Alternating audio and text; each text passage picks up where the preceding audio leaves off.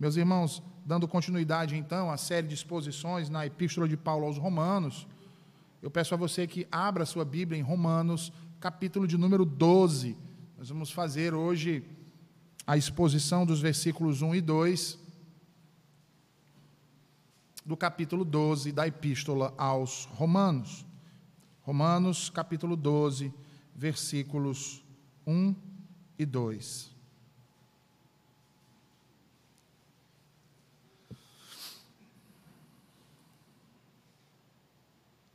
Assim diz o Senhor: Rogo-vos, pois, irmãos, pelas misericórdias de Deus, que apresenteis o vosso corpo por sacrifício vivo, santo e agradável a Deus, que é o vosso culto racional.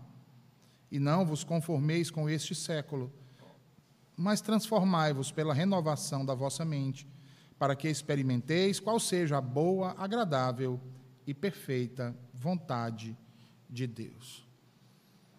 Meus queridos irmãos, o sistema sacrificial judaico, ele é bastante amplo e há muita discussão perante a complexidade das atribuições dos termos e sua aplicabilidade ritualística e tipológica.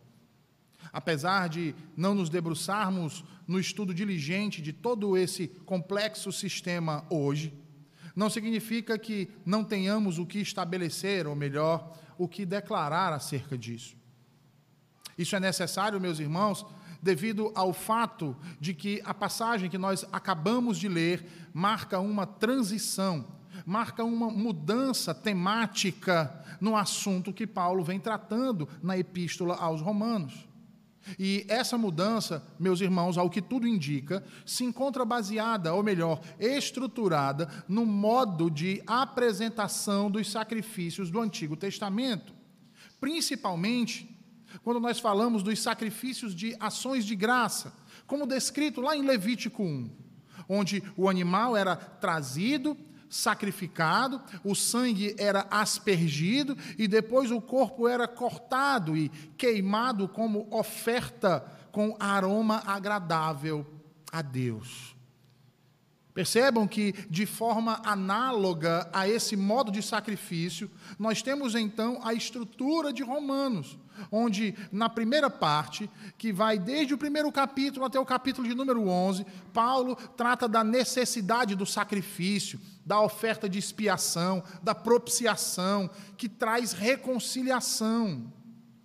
E os irmãos vão perceber que isso vai ficar muito claro, principalmente em passagens como a de Romanos, capítulo de número 3, versos 25 e 26. Já na segunda parte, bem mais prática e que se inicia a partir daqui, né?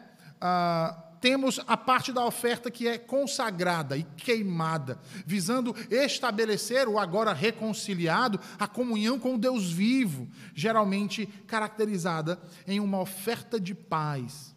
Sendo assim, meus irmãos, nós temos analogamente estruturado à nossa frente Cristo, o nosso sumo sacerdote e o holocausto que é oferecido que é então sacrificado para expiar os pecados do povo do pacto, e essa expiação lhes traz a reconciliação com o Senhor. Agora, depois de reconciliados, a oferta é então levada ao fogo para ser queimada totalmente, irmãos, como aroma suave. Aquele que teve então os pecados expiados é agora chamado para consagrar-se ou consagrar a sua vida em comunhão íntima com Deus. O texto que lemos, meus irmãos, é um chamado à vida conforme o Evangelho. É um chamado à regulamentação de nossas ações morais através de um arcabouço muito bem ordenado de ações, as quais não podem ser observadas a partir da realidade da regeneração. Ao contrário, é somente a partir da regeneração da alma que somos então conduzidos à vida, a vida de natureza celestial, irmãos.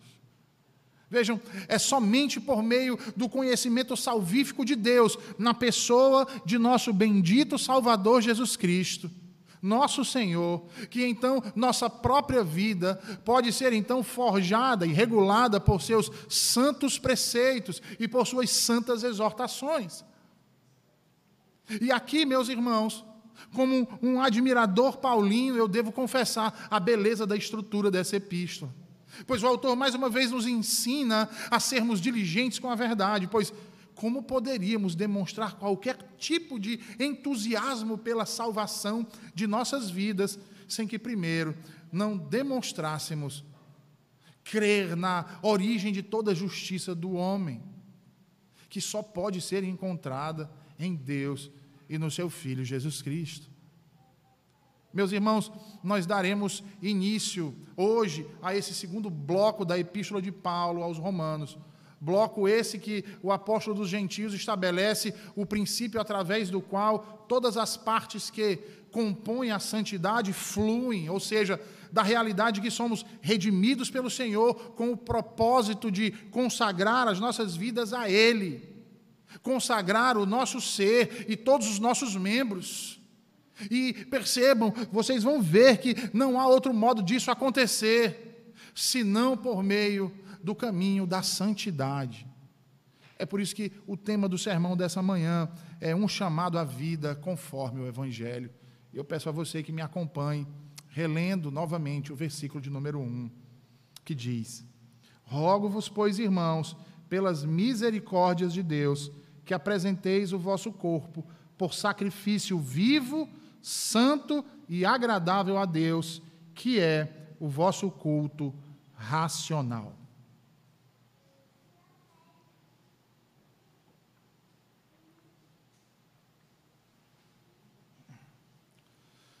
Paulo inicia a sentença no versículo 1 por meio de uma súplica.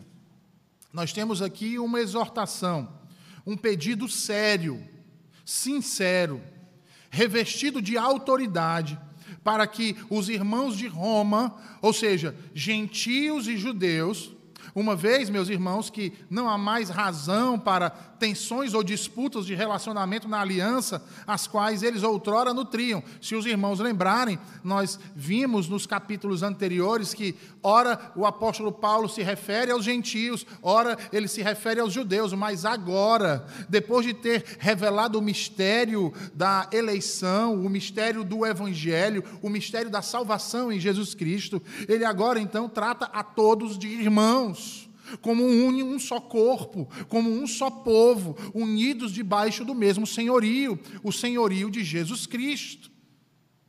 Ele os chama a enxergar que, por meio das misericórdias de Deus, ou seja, através da graça e da bondade de Deus, a qual subjuga, quebra e transforma corações de ferro em corações de carne, para que apresentem o próprio corpo como sacrifício vivo, santo e agradável a Deus, sendo isto, diz o apóstolo Paulo, um culto racional. E aqui, meus irmãos, diante de toda essa realidade, nesse primeiro versículo, a qual Paulo nos traz tantas informações, nós vamos precisar nos deter em alguns pontos. Sendo o primeiro desses pontos a expressão que é utilizada aqui pelo apóstolo dos gentios, pelas misericórdias de Deus. O que Paulo quis dizer pelas misericórdias de Deus?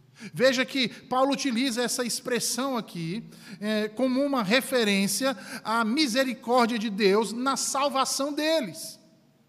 Paulo usa essa terminologia para lembrar a eles que a salvação deles, meus irmãos, não depende da vontade deles, nem do desejo deles, e muito menos da justiça deles, mas tão somente, e eu reitero, tão somente pelas misericórdias de Deus.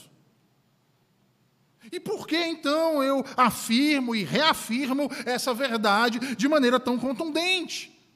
Ora, meus irmãos, porque Deus escolheu um povo composto de pessoas de todas as nações para que o conhecessem e o servissem. E ele faz isso baseado de acordo com a sua eleição. E a sua eleição não se baseia em nenhuma previsão de fé nenhum tipo de desejo pessoal ou de boas obras por parte daquele a quem ele elege.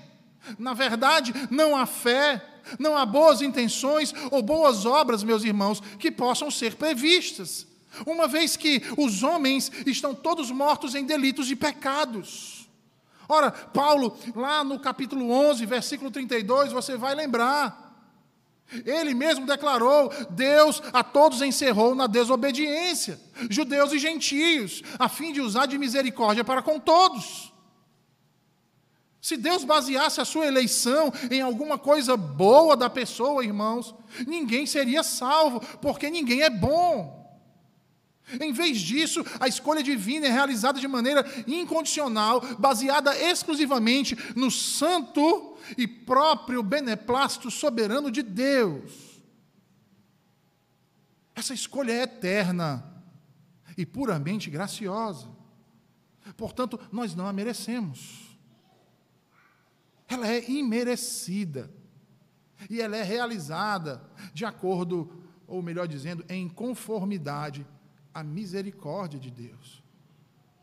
Logo, é considerando essas misericórdias de Deus meus irmãos, que Paulo então os exorta. E ele os exorta porque ele bem sabe, irmãos.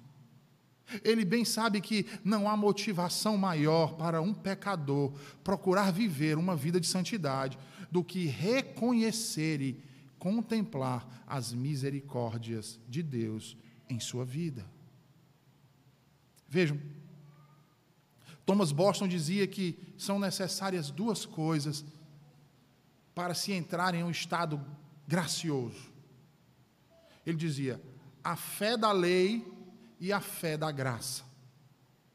A fé da lei, dizia Boston, era o pré-requisito para um pecador aceitar a Cristo.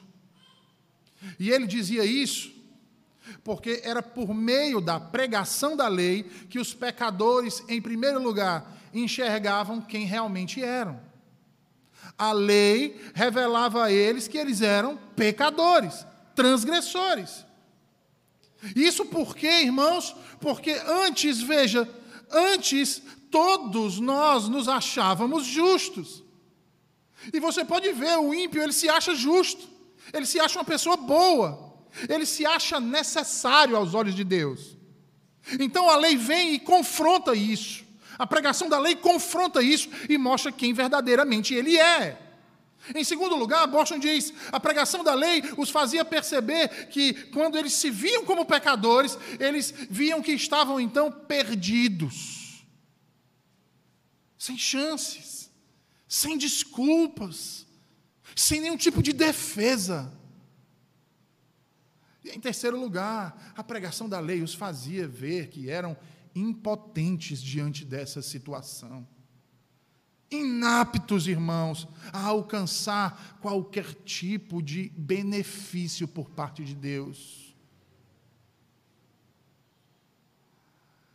Mas ele dizia: a fé da lei tem que vir acompanhada da fé da graça. Por sua vez, a fé da graça, ou a fé no Evangelho, a fé salvífica, era a fé sob a qual o pecador então se apropriava de Cristo. Boston dizia que essa fé possuía quatro componentes. O primeiro deles, fé na suficiência de Cristo.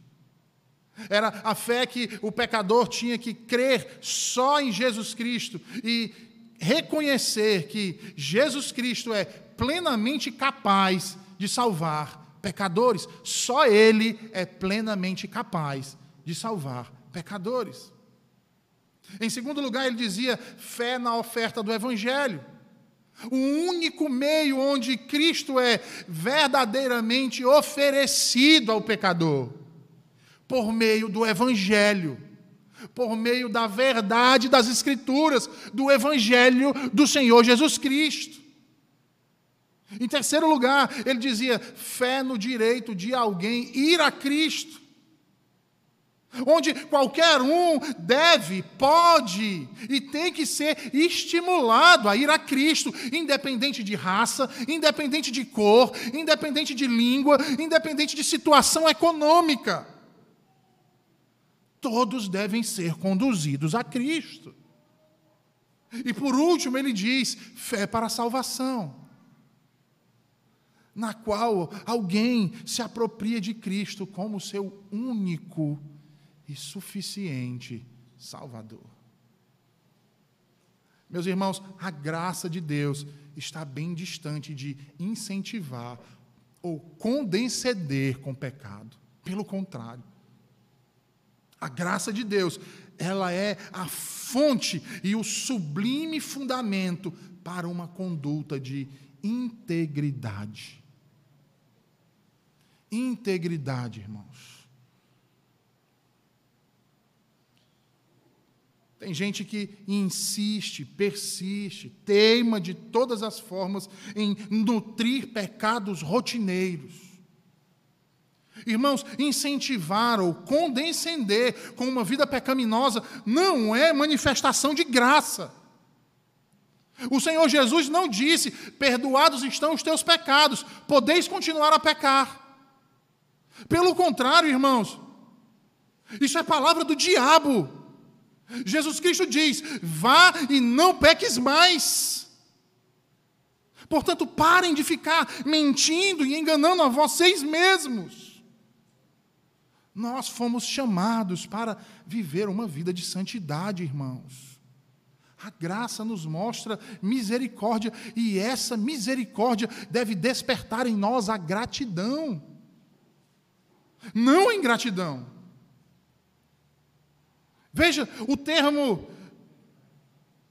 oitirmon é o termo que Paulo usa aqui para misericórdia, o que pressupõe, irmãos, veja, uma profunda consciência e simpatia pelo sofrimento de alguém.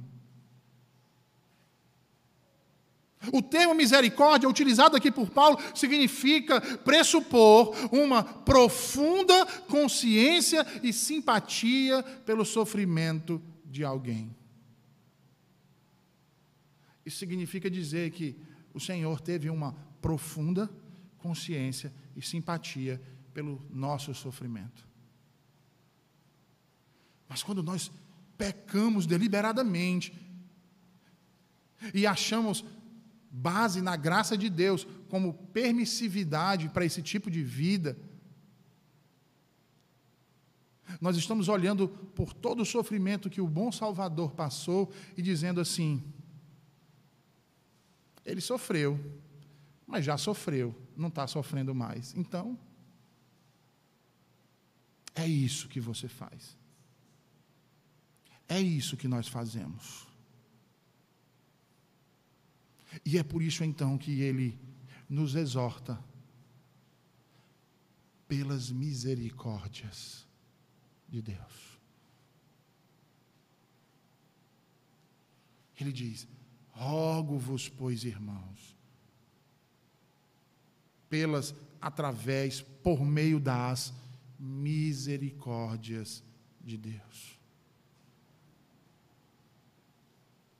Segundo ponto, Paulo diz que, pelas misericórdias de Deus, os romanos devem apresentar seus corpos, somatar que significa corpo, mas aí percebam o termo utilizado aqui para falar de corpo diz respeito não apenas à matéria, mas ao corpo como um todo, como uma unidade material e imaterial. E é interessante Paulo falar e usar exatamente esse termo, irmãos, porque os filósofos gregos depreciavam o corpo. Eles enxergavam o corpo como uma prisão, um receptáculo que degradava a alma. Logo, para que o homem pudesse alcançar e atingir o seu ideal ético, ele antes precisava libertar-se do corpo. Logo, quando Paulo utiliza exatamente esse termo aqui, falando acerca disso, meus irmãos, ele se opõe a esse tipo de ideia, ele se opõe a esse tipo de pensamento e afirma exatamente o contrário. O corpo aqui nos é apresentado como parte integral da pessoa humana. E sabe por que, que Paulo fala dessa forma, irmãos? Porque foi assim que eu e vocês fomos criados. Foi assim que o primeiro homem foi criado em unidade de corpo e espírito. Logo, a dissolução do corpo é justamente o salário do pecado e, portanto, é uma anomalia. E é exatamente por ser uma anomalia, uma disrupção daquilo que Deus criou perfeitamente, Que uma das promessas da consumação da redenção é exatamente a ressurreição do corpo. E aí você deve lembrar do que Paulo diz no capítulo 8, quando ele fala da glória do porvir. Veja aí, abra aí, volte aí um pouquinho aí, vá lá para o capítulo 8, veja aí, relembre aí o que Paulo diz, lá nos versículos 22 e 23.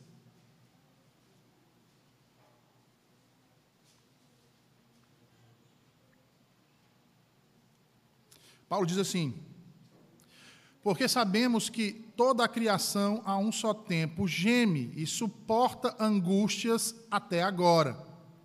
E não somente ela, mas também nós, que temos as primícias do Espírito. Igualmente gememos em nosso íntimo, aguardando a adoção de filhos, a redenção do nosso corpo.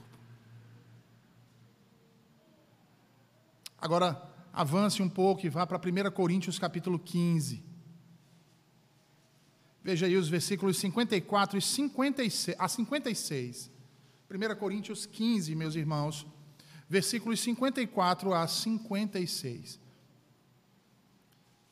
Paulo diz assim: E quando este corpo corruptível se revestir de incorruptibilidade, e o que é mortal se revestir de imortalidade, então se cumprirá a palavra que está escrita Tragada foi a morte pela vitória. Onde está, a morte, a tua vitória? Onde está, a morte, o teu aguilhão? O aguilhão da morte é o pecado, e a força do pecado é a lei. E ainda, meus irmãos, o que dizer de João 6? Vá para João 6, versículos 37 ao 40. João 6, versículos 37 ao 40. O Senhor Jesus nos dá uma promessa com certeza de cumprimento. João 6, 37 ao 40, o Senhor Jesus diz: Todo aquele que o Pai me dá, esse virá a mim. E o que vem a mim, de modo nenhum lançarei fora, porque eu desci do céu não para fazer a minha própria vontade, e sim a vontade daquele que me enviou. E a vontade de quem me enviou é esta: que nenhum eu perca de todos os que me deu, pelo contrário, eu o ressuscitarei no último dia eu o ressuscitarei no último dia. De fato, Jesus diz: a vontade de meu Pai é que todo homem que vira o Filho e nele crê tenha a vida eterna. E o Senhor Jesus reitera: e eu o ressuscitarei no último dia. Meus irmãos, eu sinto muito se algum de vocês pensava que no porvir você viraria um anjo. Você não vai virar um anjo. Você vai continuar sendo homem. Você vai continuar sendo mulher. Você vai continuar sendo matéria e espírito. Você terá seu corpo ressurreto, glorioso, para unir-se novamente ao seu espírito e nunca mais se apartar. Logo, meus irmãos, é por isso que nós não podemos tecer essa dicotomia de corpo e espírito quanto à santificação. Porque tem muitos de nós que dizem assim: não, mas a santificação é uma obra que diz respeito apenas ao espírito. Não, irmãos, nós não temos como separar uma coisa da outra. Porque a santificação deve trazer o corpo ao seu âmbito. Ou será que vocês esqueceram do que diz Paulo aos Filipenses, lá no capítulo 1 e versículo 6? Quando ele diz: Estou plenamente, plenamente certo de que aquele que começou boa obra em vós há de completá-la até o dia de Cristo Jesus. Ah, meus irmãos, percebam que há necessidade dessa forma de exortação, não apenas devido à depreciação de, do corpo por parte dos filósofos gregos, mas também por parte de muitos outros. E principalmente devido ao fato de que a satisfação do pecado está intimamente associada ao corpo. Logo, era de se esperar, irmãos. Logo, era tão prevalecente que Paulo valorizasse aqui a importância do corpo, da unidade do ser humano. Como requisito ético, irmãos, de santidade. E Paulo era realista, meus irmãos. Ele tinha plena consciência de que se a santificação não envolvesse a parte física da nossa personalidade, do nosso ser, ela seria anulada desde o princípio. É por isso então que ele diz: apresenteis o vosso corpo por sacrifício vivo, santo e agradável a Deus, que é o vosso culto racional. Veja, irmãos, talvez agora, diante dessa realidade, você entenda porque não deve andar rabiscando seu corpo. Talvez agora, diante dessa realidade, se você está prestando atenção no que está sendo dito aqui, você pare com essa ideia de querer rabiscar seu corpo.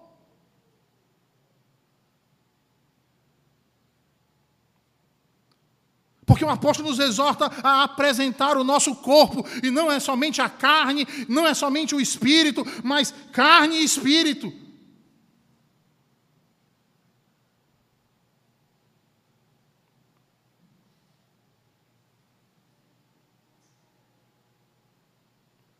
Pare de querer rabiscar seu corpo, pare de querer perfurar seu corpo, pare de querer mutilar seu corpo.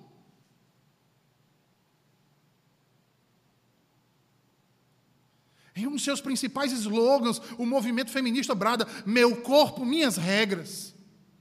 Talvez agora você entenda, mulher cristã, porque feminismo e cristianismo não se coadunam, eles se expelem. Apresenteis o vosso corpo por sacrifício vivo, santo e agradável a Deus, que é vosso culto racional. Terceiro ponto, irmãos. Sacrifício vivo, santo e agradável a Deus. Veja, essa expressão, meus irmãos, como nós vimos aqui na introdução do sermão, alude ao sistema sacrificial do Antigo Testamento.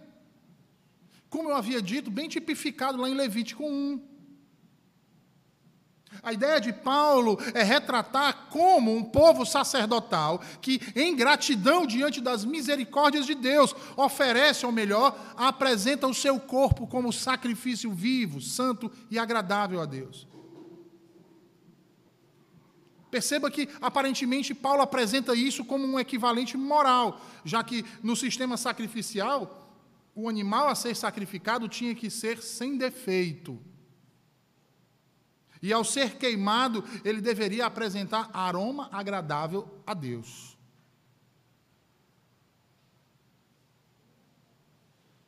Analogamente assim, todo cristão deve também ser uma pessoa sem mácula. Ou seja, santo. E que exale um aroma suave, agradável a Deus. Meus irmãos, o que Paulo está afirmando aqui com essa analogia é que os crentes devem ser seres vivos. Dentre uma massa de mortos em delitos e pecados, o crente é aquele que está vivo. O que pressupõe regeneração, novo nascimento. Lembram? Eles devem ser imaculados, ou seja, sem defeitos. E todo crente é apresentado sem defeito, não por mérito nosso, não por nossas obras, mas pela obra de Jesus Cristo, que é quem nos justifica. Consequentemente, então, santos e agradáveis, exalando aroma agradável a Deus sendo aceitos pelo Pai como filhos, recebidos entre os seus braços como seu povo. Logo, meus irmãos, nos apresentar como sacrifício vivo, santo e agradável, diz respeito à prontidão que devemos demonstrar ao receber os mandamentos de Deus para os cumprir com detença. É por isso então que ele conclui dizendo que é o vosso culto racional. Quarto ponto. que Paulo quis dizer com culto racional? Ele está pensando em culto, em adoração? Sim, é isso mesmo. Ele está pensando exatamente na ação de cultuar, na consagração irrestrita do coração, da mente, da vontade, das palavras, dos atos, de fato, em tudo. Porque nós não podemos nos reunir domingo após domingo aqui, irmãos, pela manhã e à noite, para estarmos presentes de corpo e ausentes de espírito. Nós somos convocados para nos apresentar como sacrifício vivo, santo e agradável a Deus. Nada menos que isso. Atitude de cultuar na consagração irrestrita do nosso coração. Lembra? razão, sentimento e vontade. Visto nas palavras, nos atos.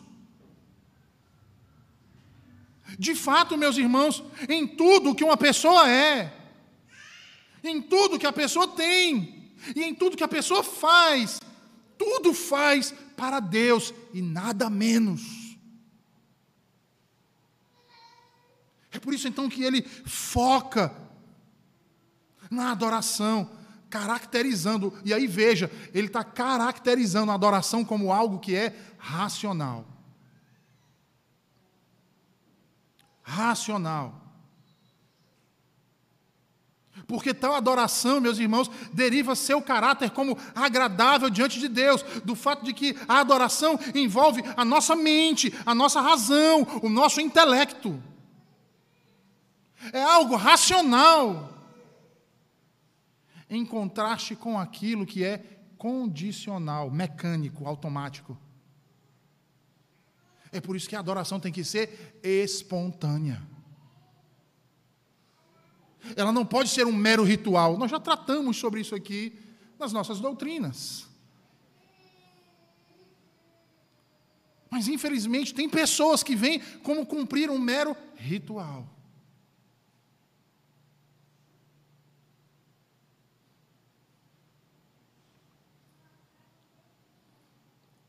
Ela é algo racional, irmãos, mas em contraste com aquilo que é irracional, que é mecânico e automático.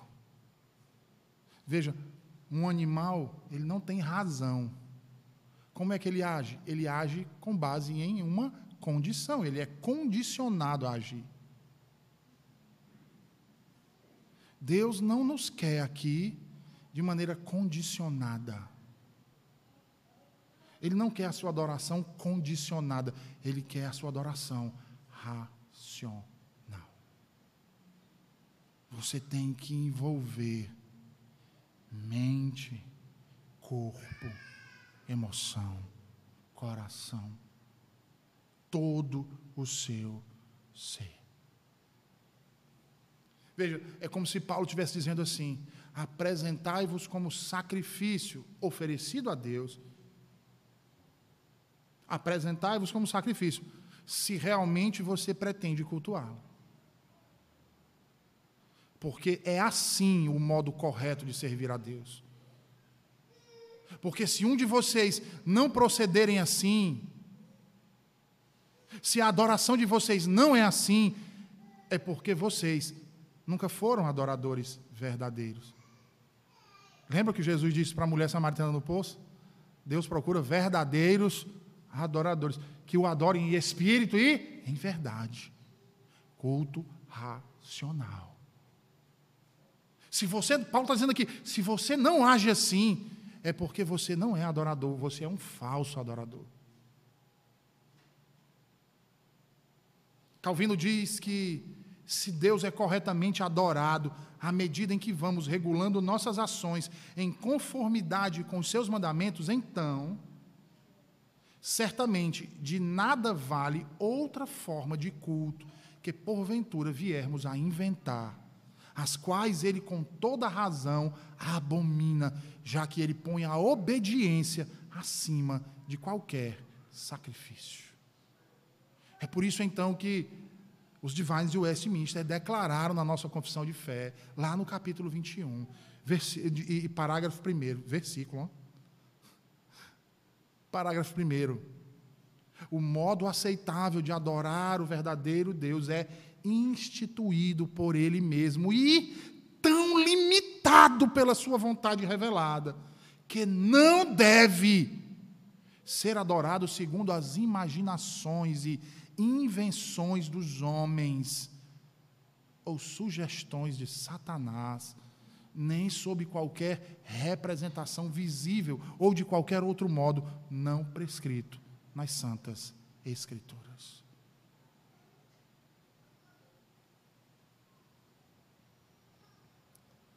Nós homens, irmãos, nós seres humanos gostamos de nos deleitar nas nossas invenções. A gente gosta né, de se vangloriar da, da nossa sabedoria, das nossas capacidades. No entanto, nós já aprendemos o que Deus diz quanto a isso. Nós já aprendemos, pois, ao referir-se ao culto ordenado de racional, ele repudia tudo quanto contraria as normas de Sua palavra. Repudia, irmãos. Ele toma isso como sendo mero esforço insensato, insípido, tolo, inconsequente, como diria João Calvino. como tolice.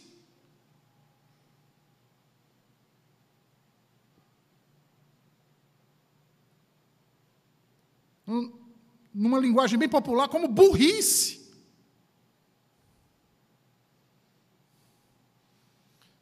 Ah, meus irmãos, a adoração, o culto é algo extremamente importante para Deus.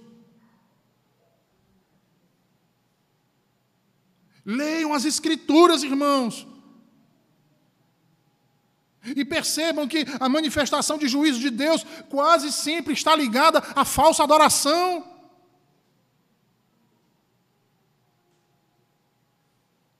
Porque a falsa adoração pressupõe um falso Deus. Não o Deus vivo, único e verdadeiro. Por isso não pode ser negligenciado. Por isso não pode ser distorcido. Por isso não pode ser baseado nas nossas intenções. Por melhor que seja. Aliás, diz o ditado, né? De boas intenções o inferno está cheio.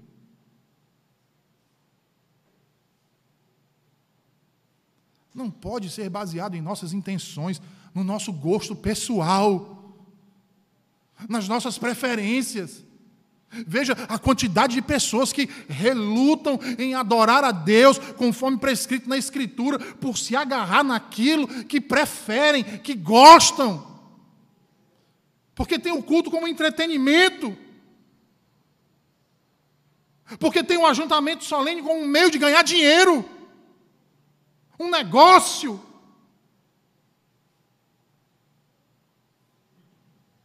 E esse é o espírito desse, desse presente século entretenimento. E muitos têm buscado isso nas igrejas. E tem muitas aí oferecendo exatamente isso, para todo tipo de gosto.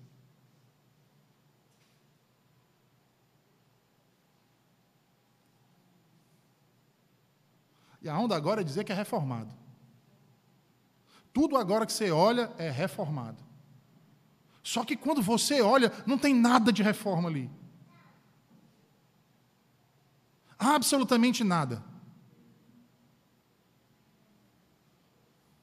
Um dia desses eu olhava, chegou uma propaganda lá no meu, lá na minha rede social, dizendo assim: uma igreja verdadeira, onde o evangelho é pregado, fé reformada, culto bíblico.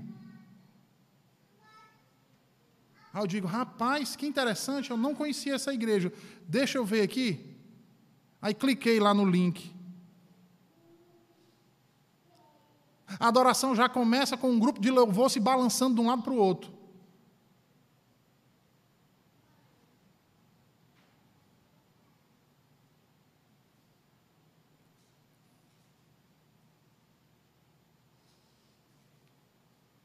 Eu lembro que quando eu estudava, ah, ah, nas épocas de jogos na escola, ah, se faziam aquelas torcidas, né? Eu lembro que na escola que eu estudava aqui em Fortaleza, nessa época, quando chegava o grande jogo da final, a direção da escola chamava todos os alunos para ocuparem o, o ginásio da escola. Então ficava o ginásio tomado de aluno, né? E quando cada um ia entrando, cada um ia pompom, né? Pompom, pronto. Eu vendo aquilo dali, eu me lembrei daquele momento. Só faltavam os pompons nas mãos do chamado grupo de louvor. Que não existe nas escrituras, grupo de louvor. E o pastor colocava lá, culto bíblico.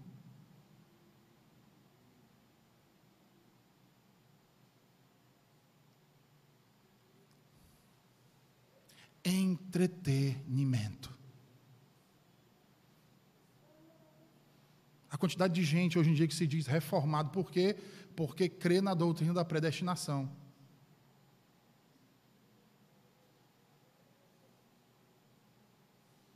Aí é reformado.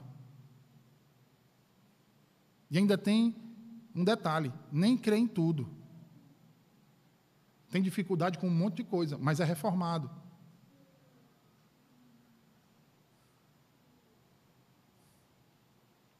Sabe o que é isso, irmãos? Comércio, produto. Dizer que é reformado agora chama a atenção das pessoas. Porque o povo de Deus está cansado de comer palha. O povo de Deus quer evangelho. E os falsos mestres estão aí, oferecendo uma palha com uma cor diferente.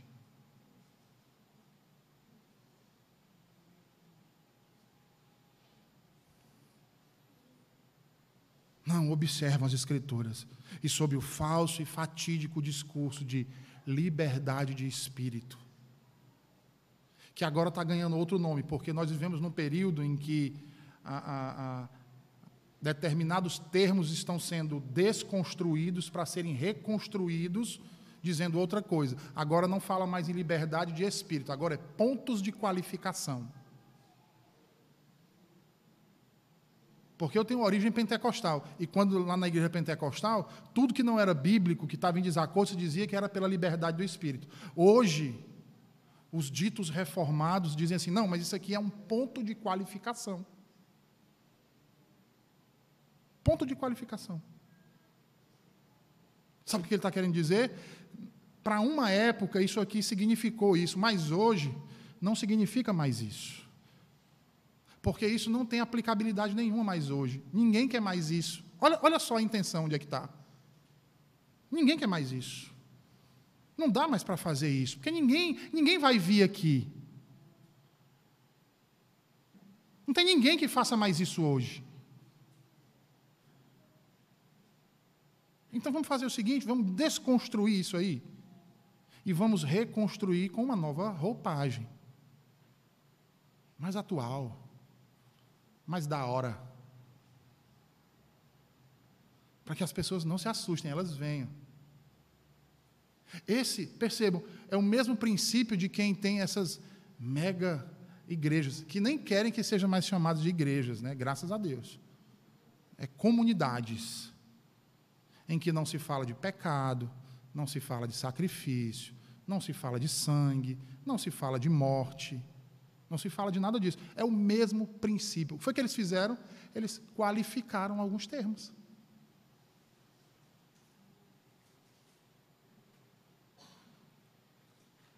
Não se enganem, irmãos, Deus não se agrada disso. Olhem para o que está acontecendo no mundo, irmãos. Igrejas de portas fechadas.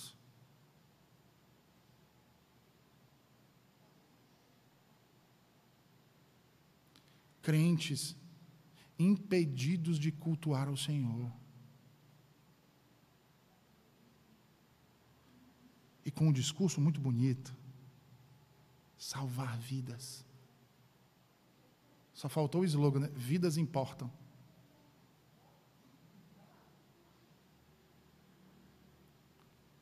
Deus não se agrada com isso. Nós nunca vivemos um período na história em que a verdade fosse tão combatida, tão distorcida, tão vilipendiada. Irmãos, é uma enxurrada de vídeos, de pregações. E eu vejo o esforço de muitos com a cara de pau, redefinindo a verdade das Escrituras, manipulando a palavra de Deus para asseverar os seus desejos, as suas convicções. E a culpa, meus irmãos, em grande parte disso é nossa. Porque não examinamos mais as Escrituras. É nossa, porque nos acostumamos aos clubes sociais travestidos de igreja.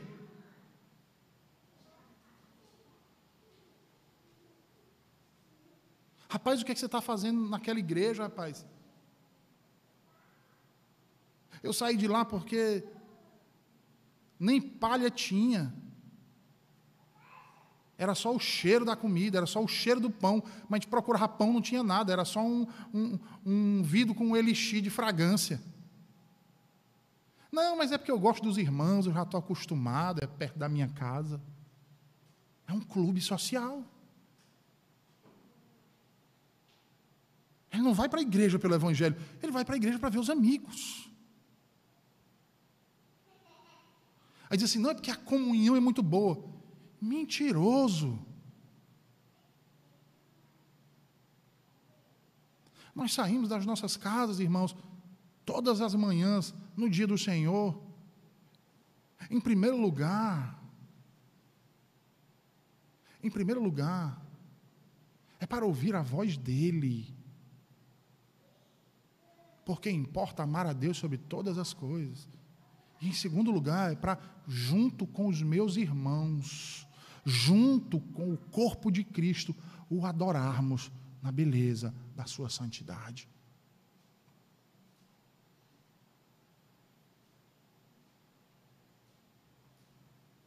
Então a culpa de parte do que vem acontecendo é isso. Não estamos examinando as Escrituras.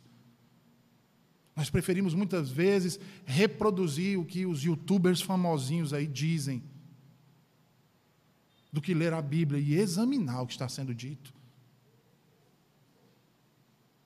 E é por isso que estamos sucumbindo ao secularismo, às doutrinas de demônios, a um outro evangelho contextualizado, ou melhor, adaptado a esse século vil, de trevas.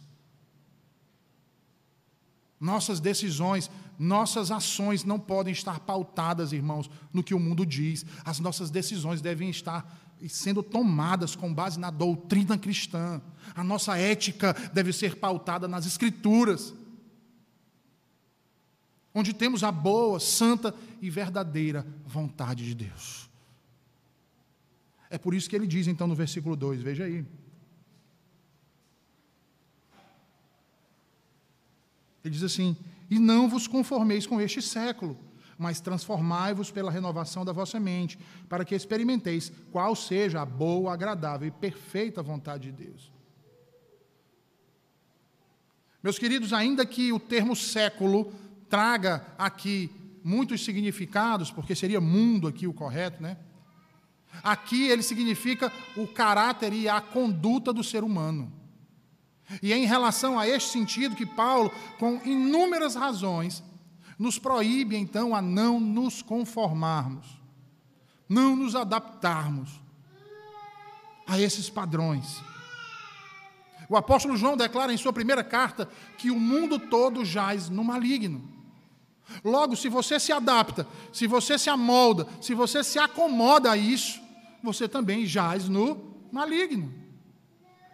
Por causa disso é que eu e você somos chamados, somos convocados a, a nos despir de tudo que pertence à natureza humana, se verdadeiramente desejarmos nos revestir de Cristo. Aí vem a pergunta: tá, tudo bem, mas como fazer isso? Paulo vai dizer: renovando a sua mente.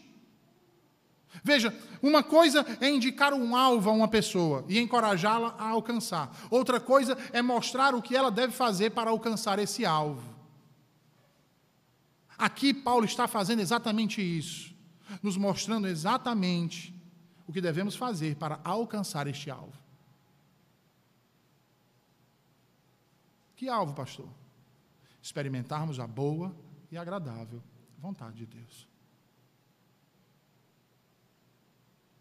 E o que é então que ele está dizendo? Como eu posso alcançar isso? Primeiro, Paulo começa dizendo com o que você não deve fazer. Preste atenção aí. Ele diz: E não vos conformeis com este século. É a primeira coisa que, para você ser cheio de Cristo, e assim então experimentar a boa, agradável e perfeita vontade de Deus, ele diz: não se conformem a esse século. Não se conformem a este mundo. Porque esse mundo é um mundo de trevas e vocês foram feitos luz. A luz não se mistura com as trevas. A luz, na verdade, ela dissipa as trevas. Então vocês não devem se conformar com este mundo, se adaptar a ele.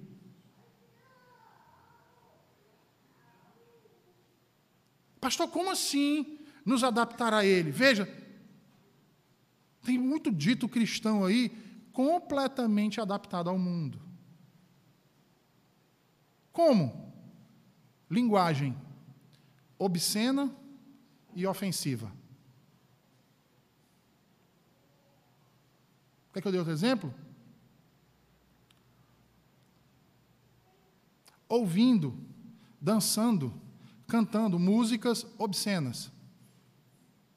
Observando arte libidinosa lendo livros indecentes, se associando em termos íntimos com mundanos, com ímpios.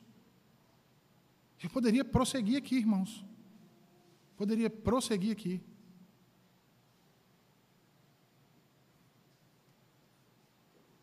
Padrões de vestimenta.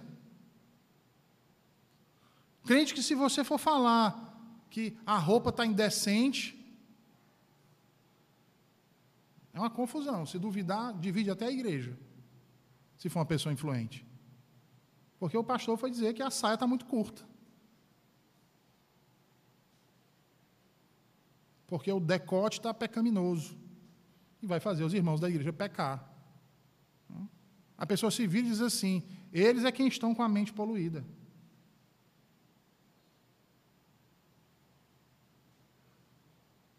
Vestimenta. Quer que, eu, quer que eu dê outra dica? Corte de cabelo. Estou dizendo aqui que você não pode cortar seu cabelo, não. Não, o que tem de jovem, homens e mulheres, olhando para o que o artista faz, o jogador de futebol Y faz, para cortar igual, ou seja, eu almejo ser igual àquele cara. No fundo, é isso que você está dizendo. Eu quero que as pessoas me olhem como olham para ele. Eu quero ver a imagem do Neymar, do Cristiano Ronaldo refletida em mim. Portanto, aí, João, corta aí o meu cabelo igual dele.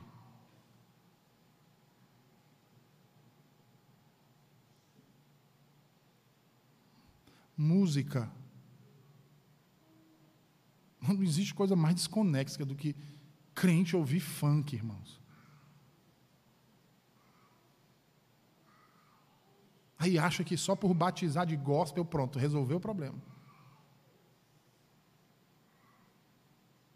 Filme. Ah, pastor, mas se eu for rejeitar todo filme de apelo sexual, não vou assistir mais nada. O que é que você prefere? O que é que Jesus diz? Se os teus olhos te fazem pecar, arranca-os. Mais vale entrares no reino dos céus sem os olhos do que perecer com eles no inferno. Tem muito crente esquecendo disso. Ah, mas aí o que é que eu vou fazer? O que é que eu vou me divertir, já que não pode fazer nada?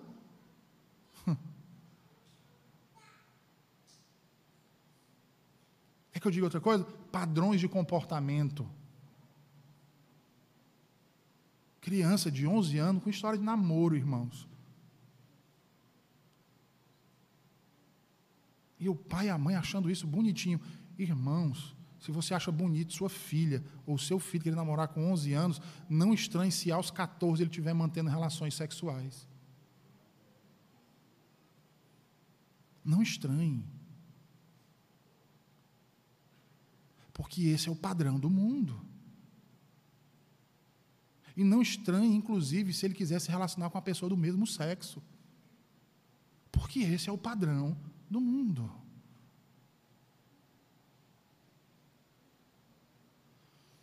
Até o entretenimento, irmãos. Até o entretenimento.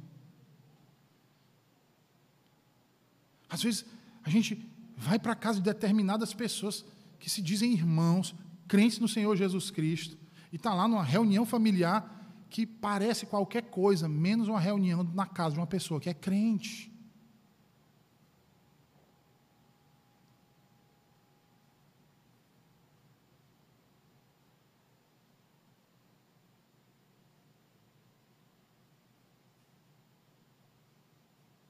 Uma vez eu estava num evento, numa casa de um irmão, culto campal lá na casa do irmão, e aí chegou um, um parente dele lá, da igreja, de outra igreja presbiteriana, e ele me apresentou, e ele muito educado, muito, ô, oh, reverendo tal. E ele tinha um filhinho pequeno, o menino devia ter uns 5 para 6 anos. Mas a boca do menino era pior do que uma latrina de falar palavrão.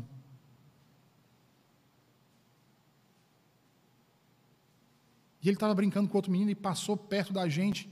E o menino tropeçou nele e os dois caíram. Ele se levantou e ele cobriu o outro, a outra criança, o coleguinha dele lá, de, dos palavrões mais horríveis do mundo. E o pai olhou para mim, olhou para ele e disse: Que é isso, menino? Onde foi que tu aprendeu a falar assim? E o menino veio para responder o pai. Ele disse: Não me responda, não, sai daqui. No mínimo, ele vivencia isso todos os dias na casa dele, irmãos.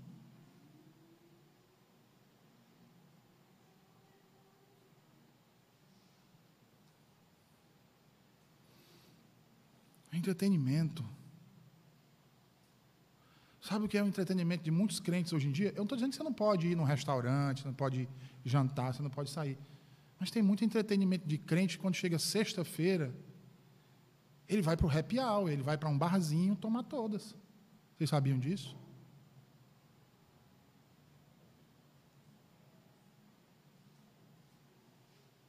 E aí no sábado é a churrascada para a galera. Não é que o churrasco seja ilícito, pelo contrário. Mas é o padrão mundanizado.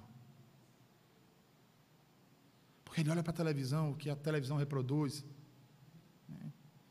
Hoje, com menos intensidade, por conta da internet, etc. Né?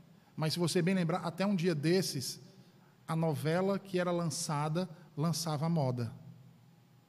As meninas tinham que ter a saia da fulana de tal, os meninos tinham que ter a roupa do cicrano de tal. A televisão era quem moldava o padrão da sociedade. Hoje é a internet. E se a televisão tinha um termômetro que, de certa forma, vai, dava uma segurada, a internet não tem. E aí você, papai e mamãe, entregam um smartphone na mão do seu filho pequeno para ele olhar o YouTube e ele vai ver o que ele quiser ver. E depois você vai reclamar porque meu filho agiu assim.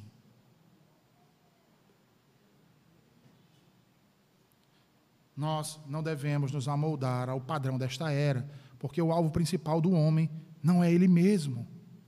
O nosso alvo é a glória de Deus.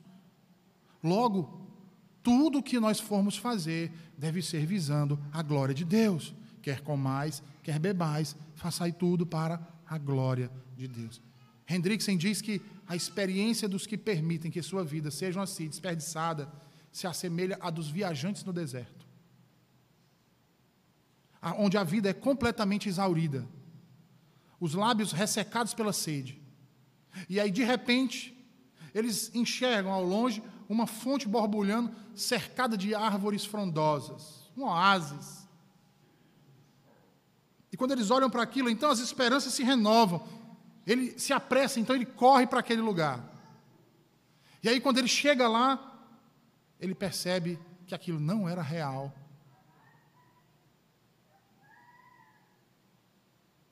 O mundo e seus desejos estão passando. Mas a pessoa que faz a vontade de Deus vive para sempre.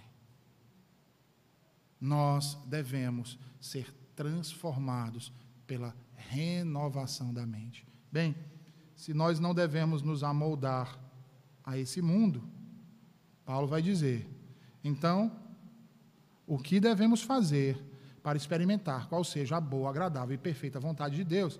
Ele diz: transformados pela renovação da mente. Ele diz: transformai-vos pela renovação da mente, para que experimentais qual seja a boa e agradável e perfeita vontade de Deus. Observe aí o contraste. Primeiro ele diz: Não vos conformeis. E depois ele diz: Mas transformai-vos. Paulo não diz: substituam a forma externa por outra. Não, ele não está dizendo isso. Porque isso não ia trazer solução nenhuma. Porque o problema com os que se deixam amoldar segundo o padrão da presente era, má, desse presente século, dessa época, se acha arraigado nos seus corações. É por isso que, para eu não a, a me conformar a esse século, é preciso que haja uma transformação na minha mente, uma mudança interior. E isto, meu irmão, meus irmãos, não é apenas do órgão que pensa e raciocina, mas uma disposição interior, ou melhor, do coração, do ser interior como um todo. Mente, ou razão, emoção e vontade. Observe que para asseverar isso, o apóstolo Paulo usa o tempo presente aqui: transformai-vos. No entanto, não é uma questão de impulso. Que um momento eu vou um pouco mais à frente, outro momento eu volto um pouquinho. É algo que é contínuo, irmãos. É progressivo. É interessante notar ainda, porque essa ação utilizada aqui com esse verbo, na voz média, indica que Paulo está dizendo assim: não é que eu vou me transformar a mim mesmo, mas é, prossigam sendo transformados. Não é um elemento só de passividade, há um elemento também de atividade.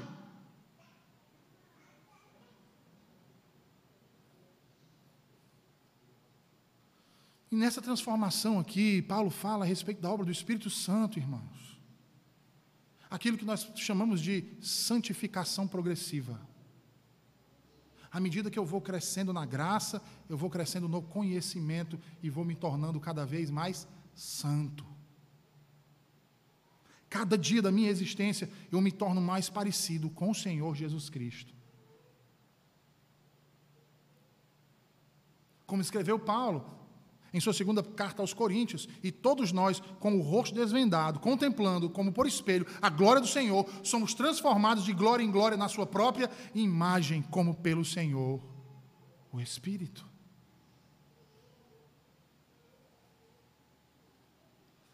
Outro detalhe interessante aqui é porque ele se encontra no modo imperativo, o verbo aqui. É uma ordem. Renovem as vossas mentes. É uma ordem. Façam isso. Façam isso. Não titubeiem, não parem no meio do caminho, continuem. Porque a santificação, irmãos, ela é um processo. E ela é um processo de transformação revolucionária naquilo que diz respeito ao âmago da nossa consciência.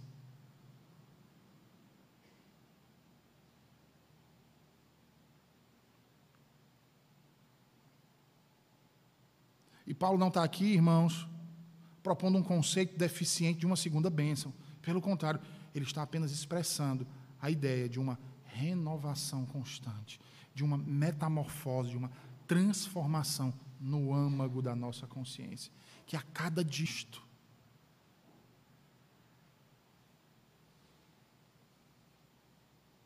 é somente assim que nós vamos conseguir experimentar a boa, agradável e perfeita vontade de Deus.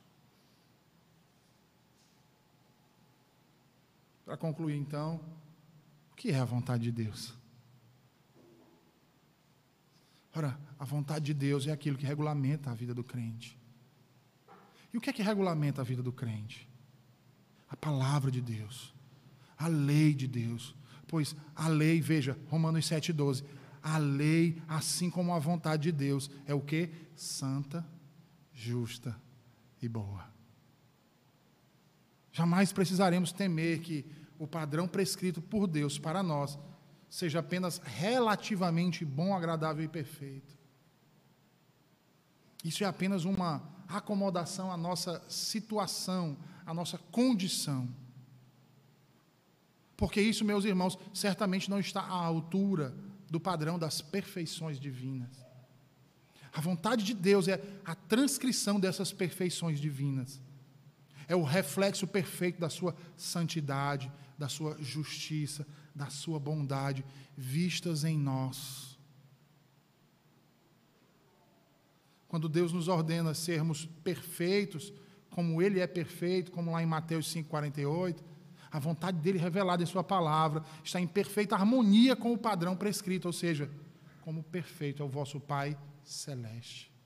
Portanto, quando o crente alcança essa perfeição, ou melhor dizendo, tiver alcançado essa perfeição, o critério daquilo que agora foi revelado como a vontade de Deus passa a ser diferente. A perfeição consumada para os santos é correlata àquilo que agora está em processo. E lhe servirá de complementação final. Esse é o nosso alvo, irmãos. É o que devemos perseguir. É o que devemos fazer. Não nos amoldar ao presente século mas para não nos amoldarmos, precisamos renovar a nossa mente, transformar o nosso ser. Mediante a palavra de Deus, que é a Sua vontade revelada a nós. Nos lembrando das Suas misericórdias e por misericórdia fazermos isso.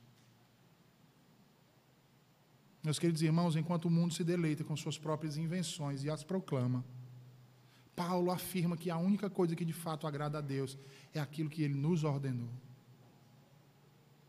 O mundo, com o fim de encontrar perfeição, foge da palavra de Deus e se refugia em seus próprios conselhos e entendimentos. Nós que cremos no Senhor, no entanto, buscamos essa perfeição na palavra, que é lâmpada para os nossos pés e luz que ilumina os nossos caminhos. Que o Senhor nos abençoe. Vamos orar. Senhor Deus, nós te rendemos graças por tua palavra nesta manhã, Senhor, por falar e nos ensinar acerca da santidade, da, do conhecimento de ti, Senhor, para a tua glória.